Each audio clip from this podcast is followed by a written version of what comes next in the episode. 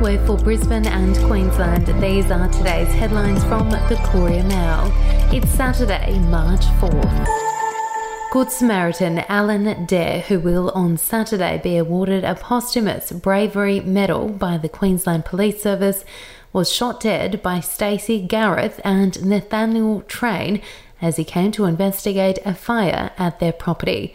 The widow of Alan Dare, Kerry, says she has reached out to the daughter of Stacey and Nathaniel Train to offer her comfort and reassure her that the Wieambilla massacre, which also saw two young police officers murdered, was not her fault. In an exclusive interview with the Courier Mail, Mrs. Dare said that Alan had been up and down that road on his quad every day. They weren't there to kill Alan, they were there to kill the police. Mr. Dare was killed when he saw smoke coming from the neighbouring property and arrived to find a police vehicle on fire. He was shot as he attempted to use his phone to call for help.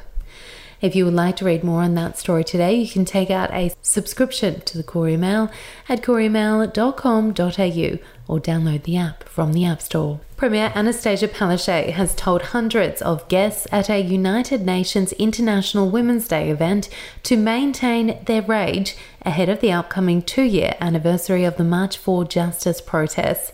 Ms. Palaszczuk attending the event on Friday alongside Attorney General and Minister for Women Shannon Fentiman told the crowd all women should join the fight against inequality. In March 2021, thousands took to the streets in protests across the country, an event sparked by the then federal government's response to rape allegations made by former staffer Brittany Higgins.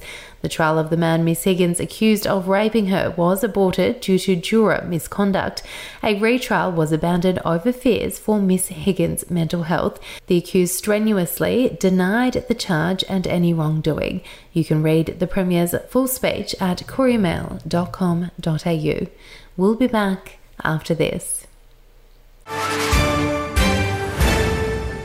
News doesn't have to be boring. The Brits have given Prince Harry a new nickname after yet another tell all interview. Oh, God, is it the Ginger Whinger? Let the team at news.com.au get you up to speed each day with their podcast, From the Newsroom. a couple were busted joining the Mile High Club. Well, I guess they can't fly Virgin anymore. Politics, sport, red carpets, royals. Get all the goss in just a few minutes. Follow From the Newsroom wherever you get your podcast from.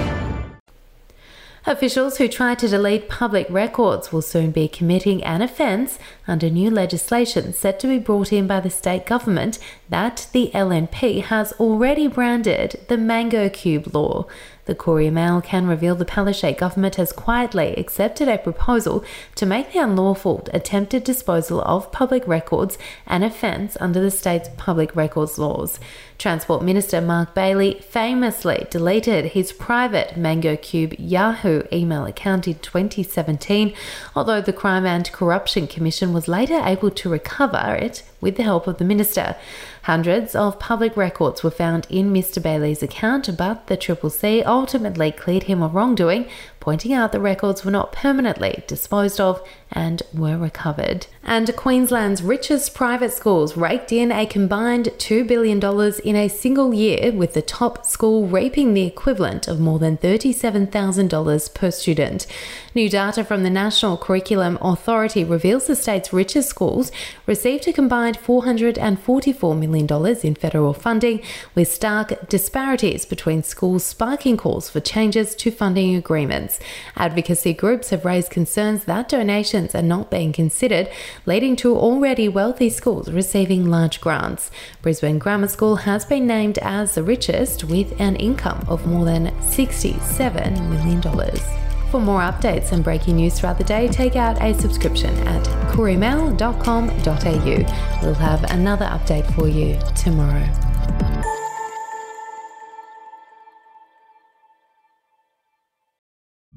The podcast Faith on Trial looks into Hillsong, both in Australia and the US, and takes both the listener and hosts on unexpected twists and turns in the story of Brian Houston and the Singing Preachers. There are two incidents involving Pastor Brian. The Australian journalists uncovered a litany of alleged criminal behavior in the megachurch. Financial gifts were being given to the leaders of the church. Listen to Faith on Trial Hillsong ad free on Crimex Plus Plus on Apple Podcasts today or wherever you get your podcasts.